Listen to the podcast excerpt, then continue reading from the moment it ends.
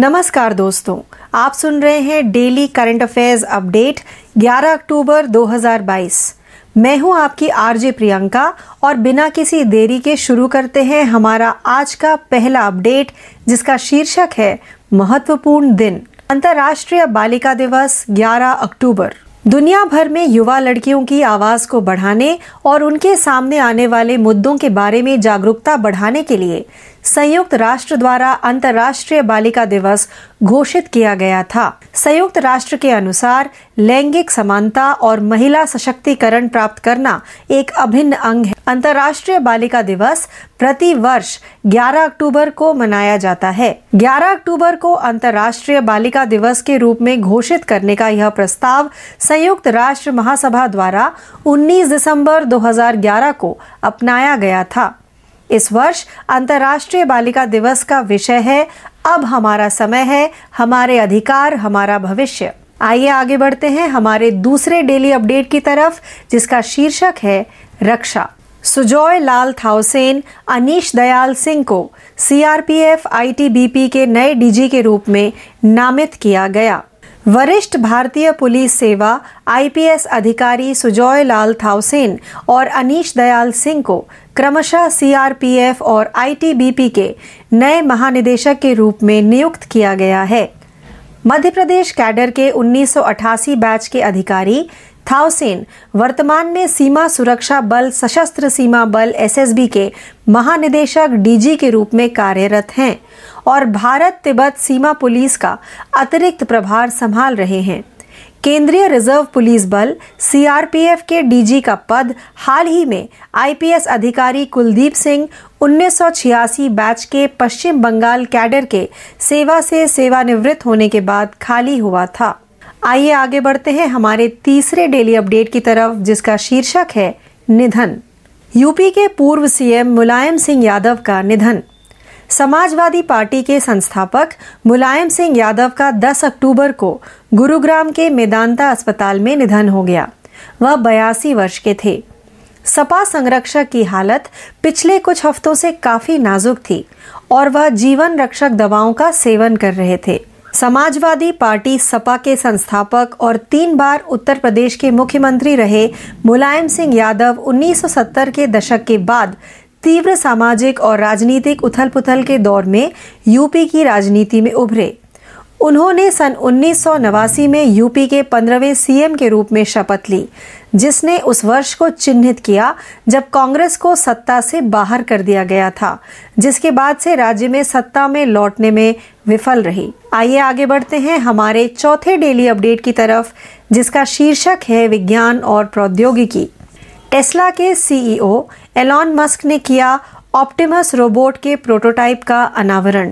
Tesla के C E O Elon Musk ने electric वाहन निर्माता के ए आई डे कार्यक्रम में अपने बहुप्रचारित ह्यूमनॉइड रोबोट ऑप्टिमस का प्रदर्शन किया।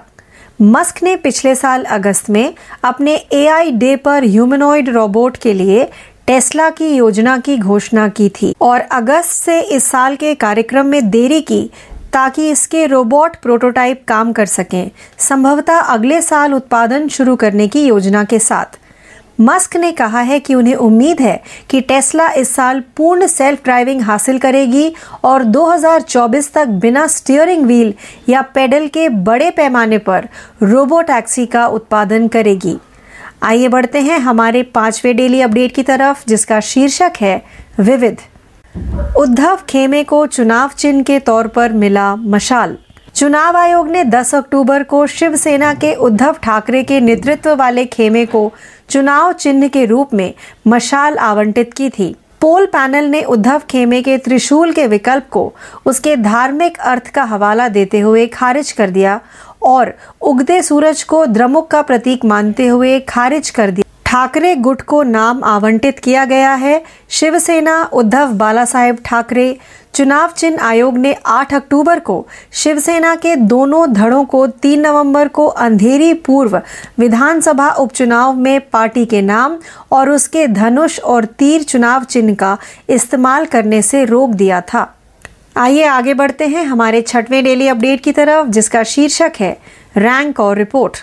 दो हज़ार इक्कीस में विदेशी पर्यटकों के लिए तमिलनाडु और महाराष्ट्र पहली पसंद। केंद्रीय पर्यटन मंत्रालय ने एक रिपोर्ट जारी की जिसमें पता चला कि दो हज़ार इक्कीस में महाराष्ट्र और तमिलनाडु ने क्रमशः एक दशमलव दो छह मिलियन और एक दशमलव दो तीन मिलियन के साथ विदेशी पर्यटकों की सबसे अधिक संख्या दर्ज की।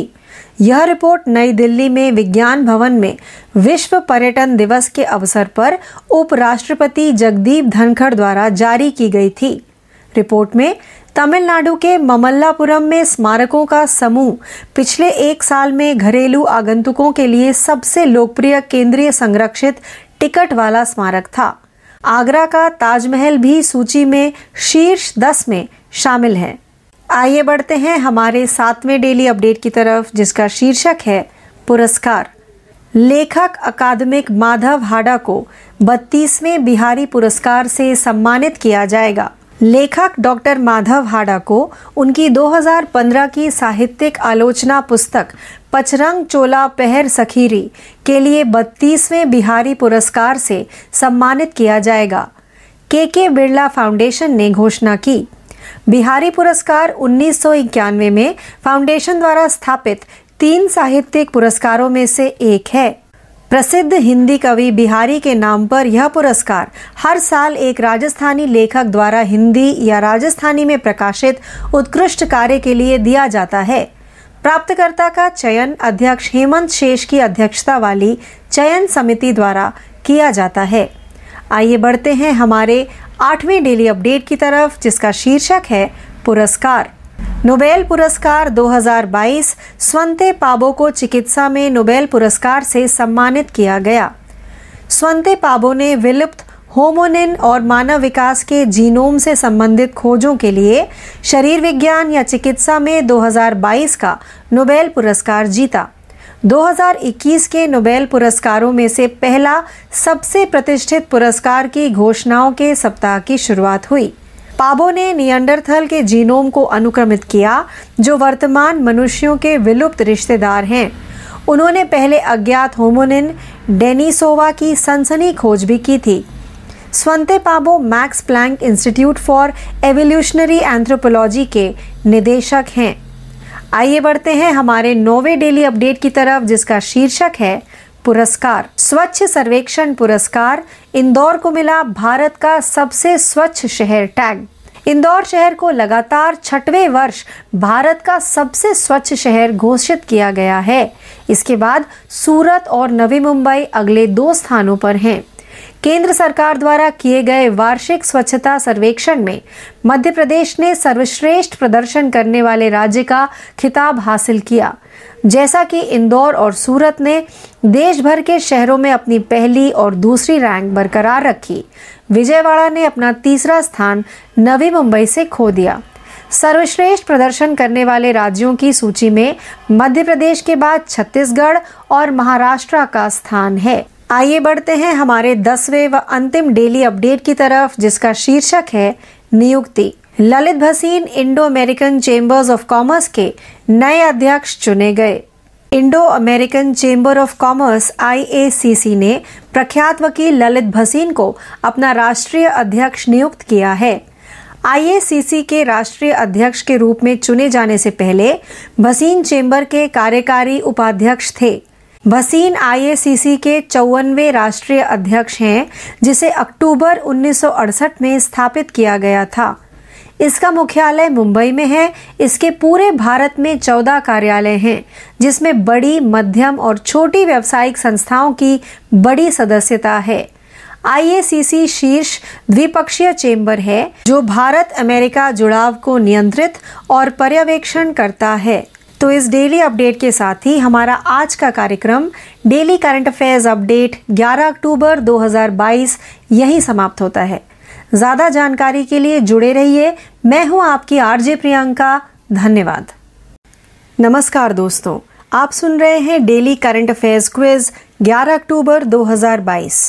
मैं हूं आपकी आरजे प्रियंका और बिना किसी देरी के शुरू करते हैं हमारा आज का क्विज, जिसका पहला प्रश्न ये रहा। अपने ग्राम सेवा कार्यक्रम के तहत किस बैंक ने छह राज्यों के तीस दूरदराज के गांवों को गोद लिया। इस प्रश्न का सही उत्तर है एस बी आई ने हरियाणा, गुजरात, महाराष्ट्र, पंजाब, तमिलनाडु और पश्चिम बंगाल के आकांक्षी जिलों के तीस दूरदराज के गांवों को गोद लेते हुए एस बी आई ग्राम सेवा कार्यक्रम का चौथा चरण शुरू किया है। आइए बढ़ते हैं प्रश्न दो की तरफ। इंश्योर इंडिया अभियान निम्नलिखित में से किस जीवन बीमा कंपनी द्वारा शुरू किया गया था? इस प्रश्न का सही उत्तर है भारत की अग्रणी जीवन बीमा कंपनियों में से एक H D F C life ने इंश्योर इंडिया अभियान शुरू किया है, जिसका उद्देश्य भारतीयों को उत्पाद श्रेणी के रूप में जीवन बीमा के लाभों के बारे में शिक्षित करना है। आइए बढ़ते हैं प्रश्न तीन की तरफ। निम्नलिखित में से किस संगठन में अनीश दयाल सिंह को महानिदेशक नियुक्त किया गया था? इस प्रश्न का सही उत्तर है वरिष्ठ आई पी एस अधिकारी अनीश दयाल सिंह और सुजॉय लाल थाउसेन को क्रमशः भारत तिब्बत सीमा पुलिस और सी आर पी एफ का नया महानिदेशक नियुक्त किया गया है। आइए बढ़ते हैं प्रश्न चार की तरफ। भारत में वन्य जीव सप्ताह कब मनाया गया? इस प्रश्न का सही उत्तर है भारत में हर साल दो से आठ अक्टूबर तक राष्ट्रीय वन्य जीव सप्ताह मनाया जाता है। आइए बढ़ते हैं प्रश्न पाँच की तरफ। विश्व अंतरिक्ष सप्ताह कब मनाया गया? इस प्रश्न का सही उत्तर है विश्व अंतरिक्ष सप्ताह समारोह हर साल चार से दस अक्टूबर तक आयोजित किया जाता है। आइए बढ़ते हैं प्रश्न छः की तरफ। निम्नलिखित में से किस राज्य ने सत्य निष्ठा ऐप लॉन्च किया? इस प्रश्न का सही उत्तर है हिमाचल प्रदेश के मुख्यमंत्री जयराम ठाकुर ने राज्य में आपराधिक गतिविधियों की जांच और नियंत्रण में मदद करने के लिए सत्य निष्ठा ऐप लॉन्च किया। आइए बढ़ते हैं प्रश्न सात की तरफ। किस श्रेणी में कैरोलिन बर्टोजी, मोर्टेन मेल्डल और के बेरी शार्पलेस ने संयुक्त रूप से नोबेल पुरस्कार दो हज़ार बाईस जीता है? इस प्रश्न का सही उत्तर है रसायन विज्ञान में कैरोलिन बर्टोजी, मोर्टेन मेल्डल और के बेरी शार्पलेस को क्लिक केमिस्ट्री और बायो ऑर्थोगोनल केमिस्ट्री के विकास के लिए दो हज़ार बाईस का नोबेल पुरस्कार से सम्मानित किया गया था।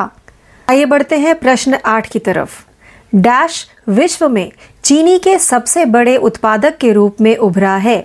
इस प्रश्न का सही उत्तर है भारत दुनिया का सबसे बड़ा चीनी उत्पादक और दूसरा सबसे बड़ा निर्यातक के रूप में उभरा है।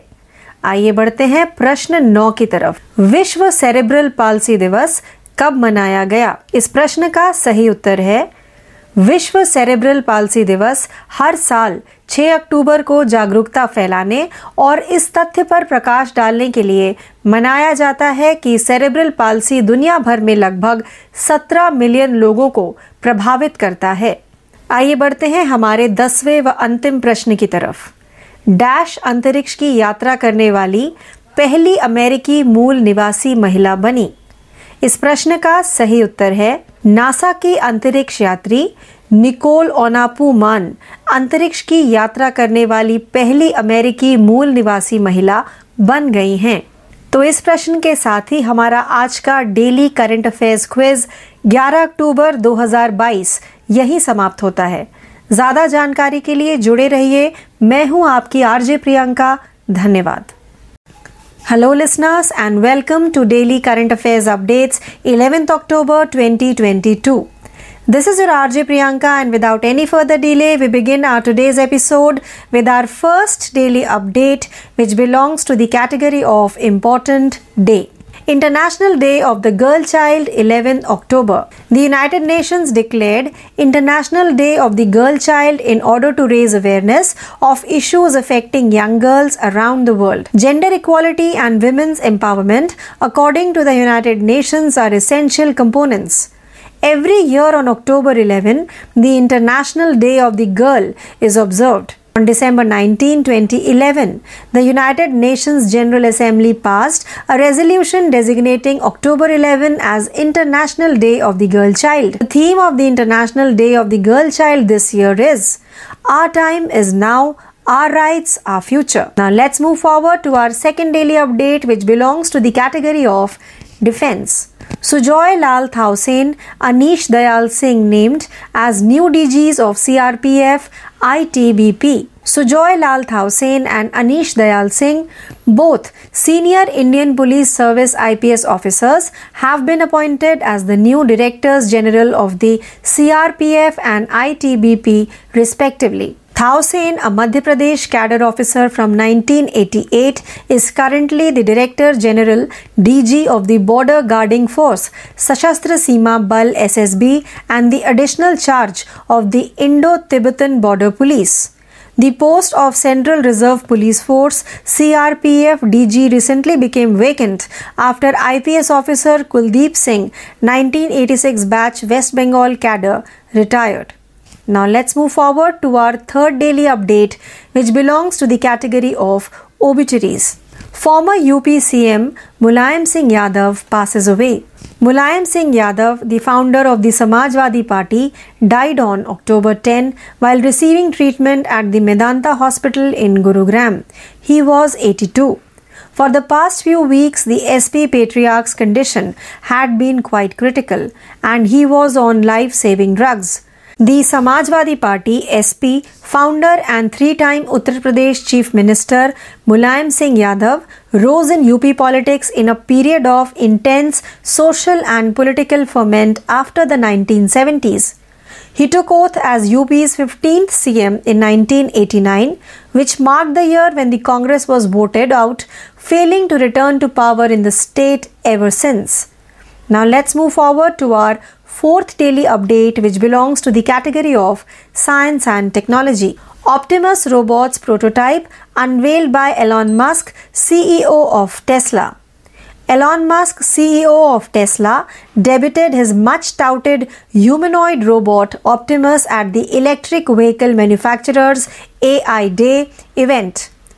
Musk announced Tesla's plan for humanoid robots at its A I Day in August last year, and this year's event has been pushed back from August to allow the company's robot prototype to be tested, with plans to begin production possibly next year. Musk has stated that Tesla will achieve full self-driving capability this year and will mass-produce a robotaxi without a steering wheel or pedal by twenty twenty-four. Now let's move forward to our fifth daily update, which belongs to the category of miscellaneous. Uddhav camp gets Mashal as poll symbol. On tenth October, the Election Commission E C assigned the Mashal, flaming torch, as the Shiv Sena's poll symbol to the Uddhav Thackeray-led faction. The poll panel rejected the Uddhav camp's choice of Trishul, citing its religious connotation, and Rising Sun, citing its association with the D M K. Shiv Sena is the name given to the Thackeray faction, Uddhav Balasaheb Thackeray. The E C has barred both Shiv Sena factions from using the party name and its bow and arrow election symbol in November third, Andheri East Assembly by-polls on October eighth. Now let's move further to our sixth daily update, which belongs to the category of rank and report. Tamil Nadu and Maharashtra top destinations for foreign tourists twenty twenty-one. According to a report released by the Union Tourism Ministry, Maharashtra and Tamil Nadu had the highest number of foreign tourist visits in twenty twenty-one, with one point two six million and one point two three million respectively. Vice President Jagdeep Dhankar presented the report at Vigyan Bhavan in New Delhi on World Tourism Day. According to the report, the most popular centrally protected ticketed monument for domestic visitors in the previous year was Tamil Nadu's group of monuments at Mamallapuram. The Taj Mahal in Agra was also among the top ten on the list. Now let's move forward to our seventh daily update, which belongs to the category of awards. Writer academic Madhav Hada to be awarded thirty-second Bihari Puraskar. The K K Birla Foundation has announced that writer Doctor Madhav Hada will receive the thirty-second Bihari Puraskar for his twenty fifteen literary criticism book Pachrang Chola Peher Sakhiri. The Bihari Puraskar was established in nineteen ninety-one as one of three literary awards established by the foundation. The award, named after the famous Hindi poet Bihari, is given every year for an outstanding work published in Hindi or Rajasthani by a Rajasthani author in the previous ten years. A selection committee led by Chairman Hemant Shesh selects the recipient. Now let's move forward to our eighth daily update, which belongs to the category of awards.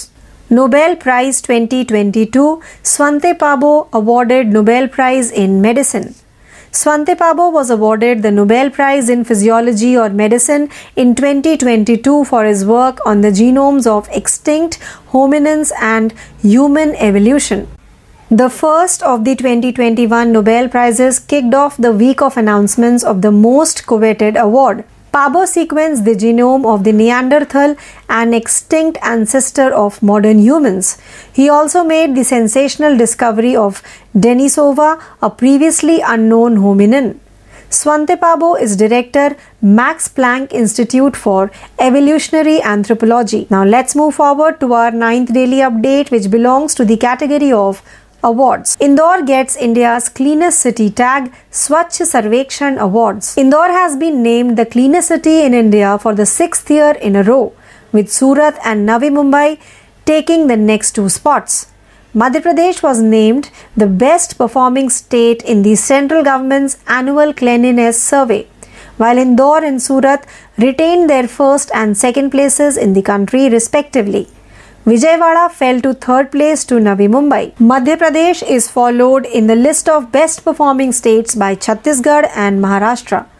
Now let's move forward to the tenth and last daily update for today, which belongs to the category of appointment. Lalit Bhasin elected as new president of Indo-American Chambers of Commerce. Lalit Bhasin, an eminent lawyer, has been named national president of the Indo-American Chamber of Commerce I A C C. Bhasin served as the I A C C's executive vice president before being elected national president. Bhasin is the fifty-fourth president of the I A C C, which was founded in October nineteen sixty-eight.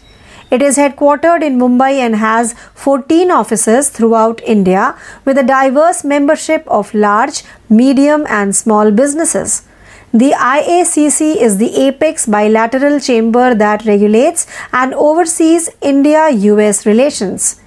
So with this daily update, we have now come to an end of today's episode of Daily Current Affairs Updates, eleventh October twenty twenty-two. Please stay tuned for more learning. This is your R J Priyanka signing off for the day. Thank you. Hello listeners, and welcome to Daily Current Affairs Quiz, eleventh October twenty twenty-two. This is your R J Priyanka, and without any further delay, we begin our today's quiz. So the first question for today's quiz is, under its Gram Seva program, which bank adopted thirty remote villages across six states? The correct answer for the question is, S B I has launched the fourth phase of the S B I Gram Seva program, adopting thirty remote villages across aspirational districts in Haryana, Gujarat, Maharashtra, Punjab, Tamil Nadu and West Bengal. Now let's move further to question number two. Insure India campaign was launched by which of the following life insurance company? The correct answer for the question is, H D F C Life, one of India's leading life insurers, has launched the Insure India campaign that is aimed at educating Indians on the benefits of life insurance as a product category. Now let's move further to question number three. In which of the following organization Anish Dayal Singh was appointed as the Director General?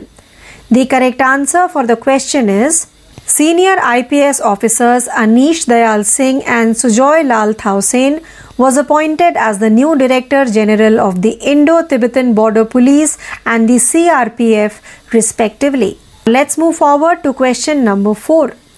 When the Wildlife Week in India was observed?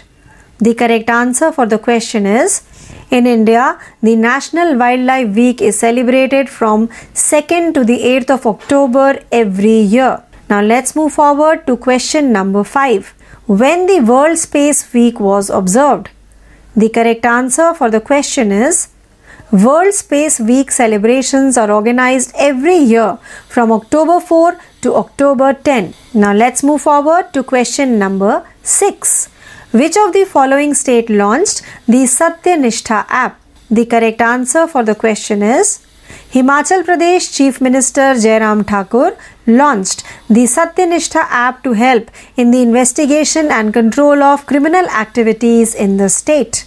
Now let's move forward to question number seven. In which category Caroline Bertozzi, Morten Meldal and K. Barry Sharpless have jointly won Nobel Prize twenty twenty-two? The correct answer for the question is the twenty twenty-two Nobel Prize in Chemistry was awarded to Caroline Bertozzi, Morten Meldal and K. Barry Sharpless for the development of click chemistry and bioorthogonal chemistry. Now let's move forward to question number eight. Dash has emerged as the largest producer of sugar in the world.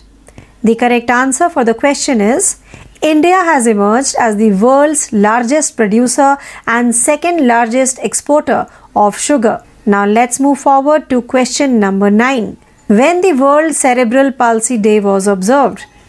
The correct answer for the question is World Cerebral Palsy Day is observed every year on October sixth to spread awareness and to shed light on the fact that cerebral palsy affects approximately seventeen million people around the world. Now let's move forward to question number ten.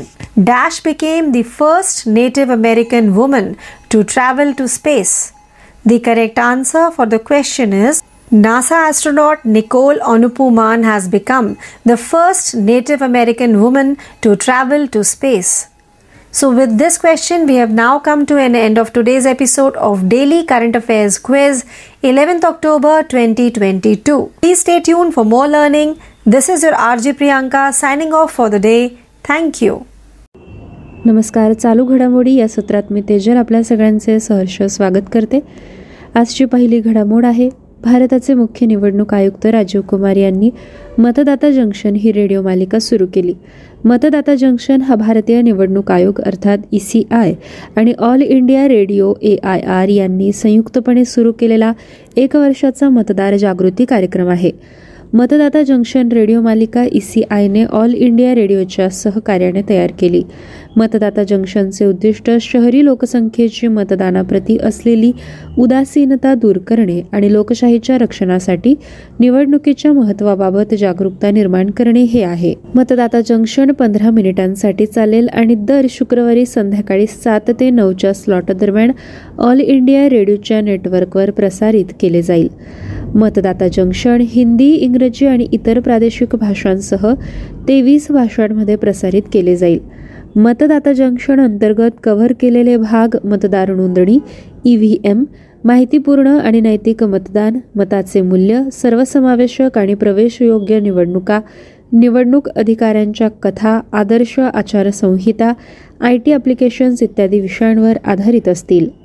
जंक्शनने citizen कॉर्नरचाही समावेश केला, ज्यामुळे नागरिकांना प्रश्न विचारता येतात आणि निवडणूक प्रक्रिया अधिक सहभागी आणि सर्वसमावेशक बनवण्यासाठी सुधारण्यासाठी सूचना देऊ शकतात. यानंतर वळूया योजनाविषयक बातमीकडे. वृद्धांचे मानसिक कल्याण व्हावे यासाठी निमहंस आणि हेल्पेज इंडिया संयुक्तपणे सार्थकची अंमलबजावणी करत आहे. सार्थक योजना हे एक समुदायावर आधारित उपक्रम आहे, जो परिचारिका, आरोग्यसेवा कर्मचारी आणि स्वयंसेवकांना वृद्धपकाळातील मानसिक आरोग्यावर प्रशिक्षण देईल. National institute of mental health and neuroscience आणि हेल्पेज इंडिया नावाच्या एन जी ओने सार्थक उपक्रम राबवण्यासाठी सहकार्य केले.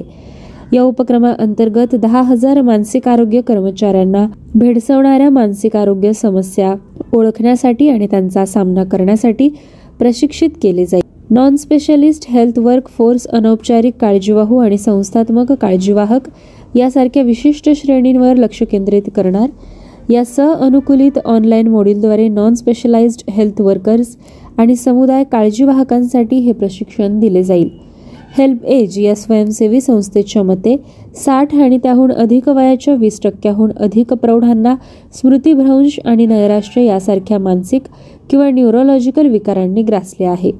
Longitudinal ageing study of India या अहवालाचा अंदाज आहे की दोन हजार पन्नास पर्यंत भारतातील चौदा दशलक्ष ज्येष्ठ नागरिकांना मानसिक आरोग्याच्या समस्यांना सामोरे जावे लागेल. बेंगळुरू स्थित national institute of mental health and न्यूरोसायन्सेस हे मानसिक आरोग्य आणि न्यूरोसायन्स शिक्षणासाठी भारतातील सर्वोच्च केंद्र आहे. केंद्रीय आरोग्य मंत्रालयाच्या अधिपत्याखाली ते कार्य करते. राष्ट्रीय महत्त्वाची संस्था म्हणून स्वायत्तपणे तिचे कार्य आहे.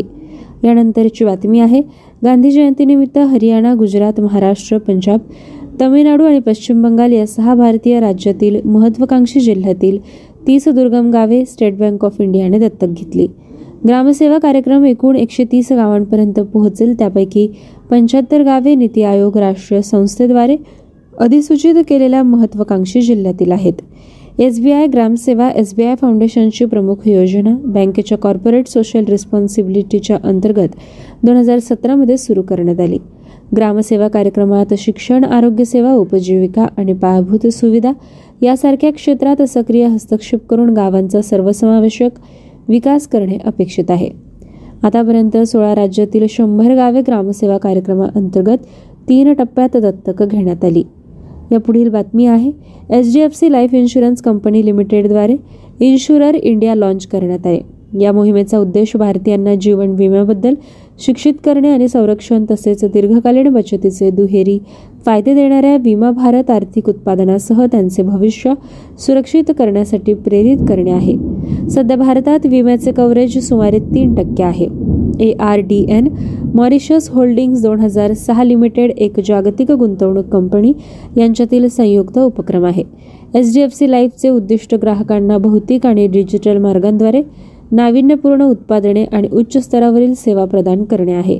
विमा कंपनीकडे उत्पादनांची विस्तृत श्रेणी आहे जी ग्राहकांना त्यांच्या राहणीमानाच्या गरजेनुसार संरक्षणाच्या दुहेरी फायद्यांसह दीर्घकालीन बचत देतात.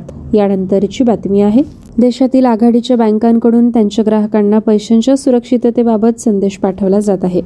मौल्यवान मालमत्तेवर सोवा व्हायरस हल्ला करू शकतो असे एसबीआय, पीएनबी आणि कॅनरा बँकेने ग्राहकांना पाठवलेल्या संदेशात म्हटले की सोवा व्हायरस तुमची संपत्ती चोरू शकतो, त्यामुळे नेहमी विश्वसनीय प्लॅटफॉर्मवरूनच ॲप्स डाउनलोड करा अशा आशयाचे ट्विट एसबीआयने केले.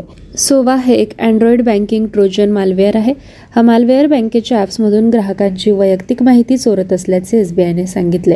जेव्हा वापरकर्ते नेट बँकिंगच्या ॲपमध्ये लॉग इन करतात तेव्हा या मालवेअरकडून ग्राहकांचा तपशील चोरून बँक खात्यांवर नियंत्रण मिळवले जाते. हा मालवेअर एकदा इन्स्टॉल केल्यानंतर त्याला काढून टाकणे अशक्य आहे. इतर बँकिंग ट्रोजनप्रमाणेच सोवा मालवेअर एस एम एसद्वारे ग्राहकांच्या फोनवर पाठवला जातो. हे बनावट ॲप एकदा फोनवर इन्स्टॉल झाल्यानंतर फोनमधील ॲप्सची यादी कमांड आणि कंट्रोल सर्व्हरला पाठवली जाते. हे सर्व्हर सायबर हल्लेखोरांच्या नियंत्रणात असते. या प्रक्रियेतून सायबर हल्लेखोरांना ग्राहकांच्या फोनमधील ॲपची माहिती मिळते. ही यादी मिळाल्यावर ग्राहकांच्या खात्यावरून आर्थिक व्यवहार केले जातात. यानंतरची घडामोड आहे, निवडणुकीत मतदारांना आकर्षित करण्यासाठी मोफत भेट योजनांच्या आश्वासने घोषणांबाबत निवडणूक आयोगाने आचारसंहितेत सुधारणा करण्याचा प्रस्ताव राजकीय पक्षांसमोर ठेवला. निवडणूक आश्वासनातील आर्थिक व्यवहार्यता तथ्यांबाबत मतदारांना संपूर्ण माहिती देण्याबाबत आयोगाने पक्षांचे मत मागवले. निवडणूक आश्वासनांबाबत अपुरी माहिती आणि त्यामुळे अर्थव्यवस्थेवर होणाऱ्या दुष्परिणामांकडे दुर्लक्ष करता येणार नाही. या पोकळ निवडणूक आश्वासनांचे दूरगामी परिणाम होतात. निवडणूक जाहीरनाम्यातील आश्वासनांमधील औचित्य दिसले पाहिजे. आश्वासनात पारदर्शकता, विश्वासार्हता हवी. ती पूर्ण करण्यासाठी आर्थिक तरतूद कशी आणि कोणत्या माध्यमातून केली जाईल हे मतदारांना सांगितले पाहिजे. त्यामुळे आश्वासनांची पूर्तता करताना होणाऱ्या आर्थिक परिणामाची माहिती मिळाल्यानंतर मतदार योग्य निर्णय घेऊ शकतील असे आयोगाने राजकीय पक्षांना पाठवलेल्या पत्रात म्हटले. आयोगाने सर्व मान्यताप्राप्त राष्ट्रीय आणि राज्यस्तरीय पक्षांना एकोणावीस ऑक्टोबरपर्यंत आपली मते मांडण्यासाठी सांगितले आहे. वळूया पुढील बातमीकडे. ऑस्ट्रेलियातील व्हिक्टोरिया येथे दोन हजार सव्वीस साली होणाऱ्या राष्ट्रकुल क्रीडा स्पर्धेत नेमबाजीचे पुनरागमन होणार असून कुस्ती आणि तिरंदाजी या खेळांना मात्र स्पर्धेतून वगळण्यात आले. राष्ट्रकुल क्रीडा महासंघ सीजीएफ आणि राष्ट्रकुल क्रीडा ऑस्ट्रेलियाने मिळून दोन हजार सव्वीस साठीच्या स्पर्धेसाठीच्या खेळांची यादी जाहीर केली. यामध्ये वीस आणि सव्वीस क्रीडा प्रकारांचा समावेश आहे. यावर्षी बर्मिंगहॅम येथे झालेल्या राष्ट्रकुल क्रीडा स्पर्धेतून नेमबाजीला वादग्रस्तरित्या वगळण्यात आले. मात्र दोन हजार सव्वीसच्या स्पर्धेत नेमबाजीचे पुनरागमन ही भारतासाठी सकारात्मक बाब आहे. राष्ट्रकुल स्पर्धांमध्ये भारताला सर्वाधिक पदके ही नेमबाजीत मिळाली. भारताला एकूण एकशे पस्तीस पदके मिळाली. त्यामध्ये त्रेसष्ट सुवर्ण, चौवेचाळीस रौप्य व अठ्ठावीस कांस्य पदके होती.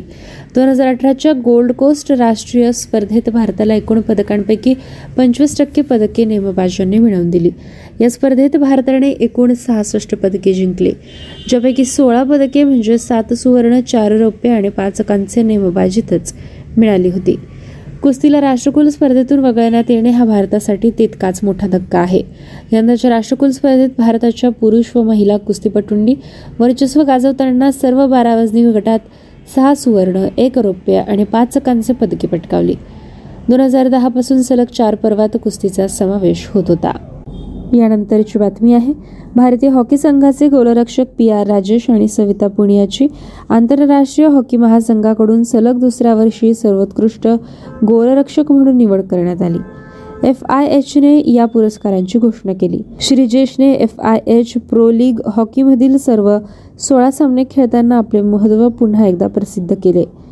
भारताने या स्पर्धेत तिसरे स्थान मिळवले. तसेच राष्ट्रकुल क्रीडा स्पर्धेत भारताने रौप्य पदकांची कमाई केली. या स्पर्धेत श्रीजेशने सहा सामने खेळले होते. एफ आय एचने घेतलेल्या मतदानात श्रीजेशला सर्वाधिक एकोणचाळीस पॉईंट नऊ टक्के मिळाली. त्याने बेल्जियमचा लाईक व्हॅन डोरेन सव्वीस पॉईंट तीन गुण, नेदरलँडचा प्रेमिन ब्लाक तेवीस पॉईंट दोन गुण यांना मागे टाकले. या पुरस्काराला दोन हजार चौदा पासून सुरुवात झाली आणि त्यानंतर हा सन्मान मिळवणारी सविता तिसरी भारतीय खेळाडू ठरली. वळूया पुढील बातमीकडे. आय एन एस तीर, सुजाता आणि सी जी एस सारथी या जहाजांचा समावेश असलेली पहिली ट्रेनिंग स्क्वाड्रन चार ऑक्टोबर दोन हजार बावीस रोजी पोर्ट अल शुवेक, कुवेत येथे दाखल झाली. ही जहाजे आपल्या प्रशिक्षणाचा एक भाग म्हणून परिक्षणाखाताला भेट देण्यात येत आहेत. कुवैती नौदल दलातील वरिष्ठ अधिकारी, सीमा सुरक्षा दल आणि भारतीय दूतावासाचे अधिकारी, शाळकरी मुलांनी या जहाजांचे भव्य स्वागत केले.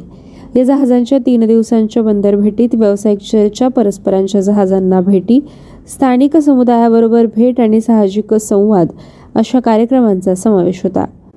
फर्स्ट ट्रेनिंग स्क्वाड्रनची जहाजे कोची येथे स्थित भारतीय नौदलाच्या प्रशिक्षण कमांडच्या दक्षिणी नौदल कमांडचा भाग आहेत.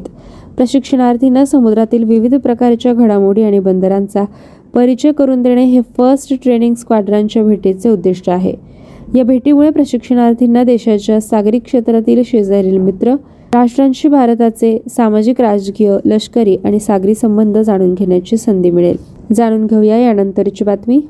आंतरराष्ट्रीय भरड धान्य वर्ष दोन हजार तेवीस साजरे करण्याच्या दृष्टीने भरड धान्याच्या वापराला प्रोत्साहन देण्यासाठी कृषी आणि कृषक कल्याण विभाग, भारतीय राष्ट्रीय कृषी सहकारी पणन महासंघ मर्यादित, नाफेड यांच्यातील सामंजस्य करारावर नवी दिल्ली इथे स्वाक्षऱ्या करण्यात आल्या. भारत सरकारने संयुक्त राष्ट्रांसमोर प्रस्तावित केलेला जगभरात साजरा होणारा आंतरराष्ट्रीय भरडधान्य वर्ष दोन हजार तेवीस हा उपक्रम लक्षात घेऊन भरडधान्यावर आधारित उत्पादनांच्या प्रचार आणि विपणनासाठी दोनही संस्था एकत्रित काम करतील या अनुषंगाने हा करार केला. जगभरात भरड धान्यांच्या वापराला प्रोत्साहन देण्यासाठी भारत तयारी करत असून देशभरातील भरड धान्यावर आधारित उत्पादनांच्या वापरात जास्तीत जास्त वाढ करण्याच्या दृष्टीने या दोनही संस्था भरड धान्यावर आधारित उत्पादनांना पाठबळ देतील, व्यवस्थापनाचा प्रचार करतील आणि बाजारपेठा सुद्धा उपलब्ध करून देतील. वळूया पुढील बातमीकडे. आंतरराष्ट्रीय नाणेनिधी आणि जागतिक बँकेच्या वार्षिक बैठकीला उपस्थित राहण्यासाठी अर्थमंत्री निर्मला सीतारामन सहा दिवसांच्या दौऱ्यासाठी अमेरिकेला रवाना झाल्या. या दौऱ्यात त्या जी वीस समूहातील देशांच्या अर्थमंत्र्यांसोबत चर्चा करतील. याशिवाय जपान, दक्षिण Korea, Saudi Arabia, Australia, Bhutan, New Zealand, Egypt, Germany, Mauritius, U A E, Iran आणि नेदरलँड यासह अनेक देशांसोबतच्या द्विपक्षीय बैठकीत त्या सहभागी होतील. देशाच्या धोरणात्मक प्राधान्यक्रमांना अधोरेखित करणं आणि परकीय गुंतवणुकीला सुलभ करण्यासाठीच्या उपाययोजनांवर विचार करणं हा या बैठकींचा उद्देश आहे. पुढील घडामोड आहे. फुटबॉल दोन हजार बावीस या स्पर्धा फिफा सतरा वर्षाखालील महिला विश्वचषकासाठी सुरू झाल्या. दोन हजार एकोणावीसमध्ये सतरा वर्ष वयाखालील पुरुष फिफा विश्वचषक स्पर्धेच्या यशस्वी आयोजनानंतर भारत यंदा या स्पर्धेचं आयोजन करणार आहे. या स्पर्धेत सोळा संघ सहभागी आहेत. यासाठी चार गट तयार केले गेले. प्रत्येक गटात चार संघ असतील. भुवनेश्वर इथे ग्रुप ए मधला पहिला सामना भारत आणि अमेरिका यांच्या दरम्यान झाला आहे. वळूया पुढील बातमीकडे. महाराष्ट्र हे देशातील सर्वात प्रगतिशील, औद्योगिक आणि वेगानं विकसित होणारं राज्य आहे. त्यामुळे महाराष्ट्र पुन्हा एकदा वैभवाचं शिखर गाठेल असा विश्वास केंद्रीय वाणिज्य आणि उद्योग मंत्री पियुष गोयल यांनी व्यक्त केला.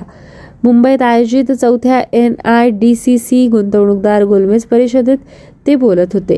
उपमुख्यमंत्री देवेंद्र फडणवीस, राज्याचे उद्योगमंत्री उदय सामंत, विविध देशांचे वाणिज्य दूत आणि राज्यातील वरिष्ठ अधिकारी यावेळी उपस्थित होते. केंद्र शासनाच्या सहकार्यानं राज्यात उद्योगवाढीसाठी उत्तम पायाभूत जास्तीत जास्त सुविधा निर्माण केल्या. त्यामुळे गुंतवणूकदारांनी गुंतवणुकीसाठी पुढे यावं असं आवाहन त्यांना करण्यात आलं. वळूया पुण्यातील बातमीकडे. रिझर्व्ह बँकेने पुण्यातल्या सेवा सहकारी विकास बँकेचा परवाना रद्द केला. त्यामुळे बँकेला आता कुठलेही व्यवहार करता येणार नाही. बँकेचं कामकाज ठेवण्यासाठी आणि अव्यावसायिक नेमणुकीसाठी आवश्यक कारवाई करण्याची विनंती बँकेनं सहकार आयुक्त आणि सहकारी संस्था निबंधकांना केली. बँकेकडे पुरेसं भांडवल नाही, व्यवसाय वृद्धीची संधी नाही, तसंच बँक बँकिंग नियमन कायद्याच्या तरतुदींची पूर्तता करत असल्यामुळे परवाना रद्द करत असल्याचं रिझर्व्ह बँकेने या संदर्भात जारी केलेल्या निवेदनात म्हटलं आहे. यानंतर जाणून घेऊया राजकीय घडामोड. निवडणूक आयोगानं शिवसेना हे पक्षाचं नाव आणि धनुष्यबाण हे निवडणूक चिन्ह गोठवल्यानंतर आता उद्धव ठाकरे यांच्या पक्षाला शिवसेना उद्धव बाळासाहेब ठाकरे असं नाव, तसंच मशाल हे निवडणूक चिन्ह दिलं. तर मुख्यमंत्री एकनाथ शिंदे यांच्या पक्षाला बाळासाहेबांची शिवसेना हे नाव मिळालं. मात्र निवडणूक चिन्हासाठी त्यांनी दिलेले तीनही पर्याय निवडणूक आयोगानं फेटाळले. या तीन नवीन पर्यायांना आता आणखी तीन नवीन पर्याय द्यायला त्यांना सांगितलं आहे. त्यानिमित्ताने एकनाथ शिंदे गटानं निवडणूक आयोगाकडे तळपता सूर्य, ढाल तलवार आणि पिंपळाचे झाड ही तीनही चिन्ह सादर केली आहेत. यानंतरची बातमी आहे. प्रधानमंत्री नरेंद्र मोदी मध्य प्रदेशातल्या उज्जैन इथल्या श्री महाकालेश्वर मंदिरात श्री महाकाल लोक उत्सवाचं उद्घाटन करण्यासाठी गेले होते. बारा ज्योतिर्लिंगांपैकी एक तीर्थक्षेत्र असलेल्या उज्जैनच्या महाकालेश्वर मंदिराच्या प्रांगणात बांधण्यात आलेल्या श्री महाकाल लोकमध्ये भगवान शंकराच्या विविध पौराणिक कथांवर आधारित शिल्प एकाच ठिकाणी पाहायला मिळतील. या उद्घाटन कार्यक्रमानंतर प्रधानमंत्री मोदी उज्जैन इथल्या कार्तिक मेळा मैदानावर जाहीर सभेला संबोधित करणार होते. श्री महाकाल लोक या प्रकल्पाच्या पहिल्या टप्प्यात सुमारे तीनशे एक्कावन्न कोटी रुपये खर्चून महाकाल लोक, रुद्रसागर, हरसिद्धी मंदिर, चारधाम मंदिर आणि विक्रम टिळा बांधण्यात आला. तर दुसऱ्या टप्प्यातली कामं दोन हजार तेवीस ते चोवीस मध्ये पूर्ण झाली. यानंतर वळूया पुढील बातमीकडे. सर्वांना परवडण्याजोग्या वैद्यकीय सुविधा भारतात उपलब्ध असल्याचं प्रतिपादन उपराष्ट्रपतींनी केलं. फिक्की या उद्योजक संघटनेच्या वार्षिक आरोग्य उपचारविषयक परिषदेचं उद्घाटन करताना ते दिल्लीत बोलत होते. आरोग्य सुविधा हा राष्ट्र उभारणीचा आधारस्तंभ असून त्याचं योगदान केवळ आर्थिक मोजपट्टीवरच न करता नागरिकांचा आनंद, स्वास्थ्य आणि उत्पादकता या निकषांवर महत्त्वाचं आहे असं ते म्हणाले. आयुष्यमान भारत योजनेमुळे गरिबांना महागड्या वैद्यकीय सुविधा मिळू शकतात. तसंच एकोणावीसशे नव्वदच्या तुलनेत देशातला बालमृत्यूदर एक तृतीयांश पर्यंत घटला याचा उल्लेख त्यांनी केला. यानंतरची बातमी आहे. गेल्या दहा वर्षात हायड्रोजन आणि सेमीकंडक्टर हब म्हणून गुजरात नावापुराला येईल असं विश्वास प्रधानमंत्री नरेंद्र मोदी यांनी व्यक्त करून दाखवला. गुजरातमध्ये आणंद इथं आयोजित जाहीर सभेत ते बोलत होते. सबका साथ सबका विकास या मंत्राने गुजरातनं जीवनाच्या प्रत्येक क्षेत्रात विकास साधला असं ते म्हणाले. गुजरातच गेल्या वीस वर्षात धान्यांचं उत्पादन दुप्पट झालं असून राज्यात शेतीसोबतचं पशुपालन सुद्धा वाढत आहे. प्रधानमंत्र्यांनी नैसर्गिक पद्धतीनं शेती करणाऱ्या शेतकऱ्यांचं कौतुक केलं. प्रधानमंत्री नरेंद्र मोदी यांनी अहमदाबाद इथे मोदी शैक्षणिक संकुल या गरजू विद्यार्थ्यांसाठी शैक्षणिक संकुलाच्या पहिल्या टप्प्याचं उद्घाटन केलं. यावेळी संबोधित करताना प्रधानमंत्र्यांनी युवकांना रोजगार सुनिश्चित करण्यासाठी कौशल्य विकासाचं महत्त्व अधोरेखित केलं. यापुढील घडामोड आहे. रशियाने युक्रेनच्या प्रमुख शहरांवर चौऱ्याऐंशी क्षेपणास्त्रांचा हल्ला केला. यात अकरा जणांचा मृत्यू झाला. युक्रेन विरुद्ध युद्ध सुरू झाल्यानंतर रशियाने केलेला हा सर्वात मोठा हवाई हल्ला आहे. युक्रेनची राजधानी कीव इथल्या वर्दळीच्या चौकात, उद्यानात आणि पर्यटन स्थळांवर हवाई हल्ले करण्यात आले. पश्चिम युक्रेनच्या लवीव, तर्नोपिल आणि झाड तोमीर, मध्य युक्रेनमध्ये दिनप्रो आणि क्रेमेंचुक, दक्षिण भागात जेपेरिझिया आणि पूर्व भागात खार्किव असा स्फोट झाल्याचं वृत्त आहे.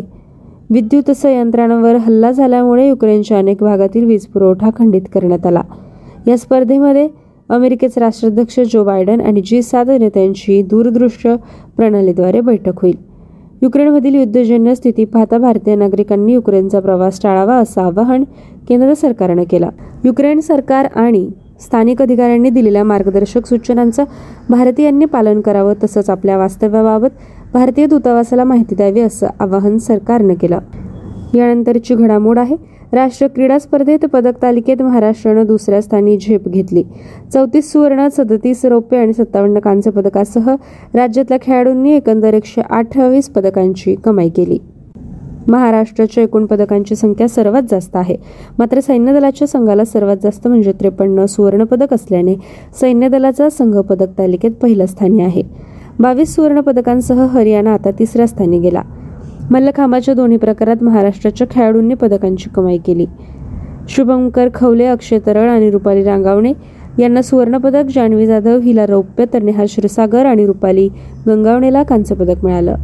वुशू प्रकारात ओंकार पवार आणि संकेत पाटील यांना कांस्य, योगासनात छकुली सेरूकर, कल्याणी थिटे, मनन कासलीवाल आणि ओम वरदाई यांना रौप्य पदक तर वैभव श्रीरामणे आणि हर्षल चुटे यांना कांस्य पदक मिळालं. वळू या पुढील बातमी. बांगलादेशमध्ये सुरू असलेल्या महिलांच्या Asia cup T twenty cricket स्पर्धेत भारताचा सामना थायलंडबरोबर सुरू आहे. या सामन्यात नाणेफेक जिंकून भारतानं क्षेत्ररक्षणाचा निर्णय घेतला. स्पर्धेतला भारताचा हा सहावा सामना आहे. गुणतालिकेत भारत आठ गुणांसह अव्वल स्थानावर आहे. गेल्या सामन्यात भारतानं बांगलादेशचा पराभव केला. थायलंडच्या संघानं पहिले दोन तास गमावले, मात्र नंतर लागोपाठच्या तीन सामन्यात विजय मिळवला. मागच्या सामन्यात त्यांनी मलेशियाचा पराभव केला. यानंतरची बातमी आहे महिलांच्या सतरा वर्षाखालील फिफा फुटबॉल विश्वचषक स्पर्धेत भारतीय संघाला प्रोत्साहन म्हणून किक ऑफ द ड्रीम या अभियानासाठी केंद्रीय क्रीडा मंत्री अनुराग ठाकूर यांनी केंद्रीय विधी आणि न्यायमंत्री किरण रिजिजू, भालाफेकपटू नीरज चोप्रा आणि अभिनेता अजय देवगण यांची निवड केली. ठाकूर यांनी आपल्या ट्विटर संदेशात ही माहिती दिली. या विश्वचषक स्पर्धेचे सामने भुवनेश्वर, गोवा आणि नवी मुंबई इथं होणार आहेत. यानंतरची घडामोड आहे उत्तर प्रदेशमध्ये संततधार पाऊस कोसळत असल्याने जवळपास संपूर्ण राज्यातील जनजीवन विस्कळीत झालं. संततधार पावसामुळे अनेक जिल्ह्यातल्या शाळा बारा ऑक्टोबरपर्यंत बंद ठेवण्याचा निर्णय जिल्हा प्रशासनानं घेतला.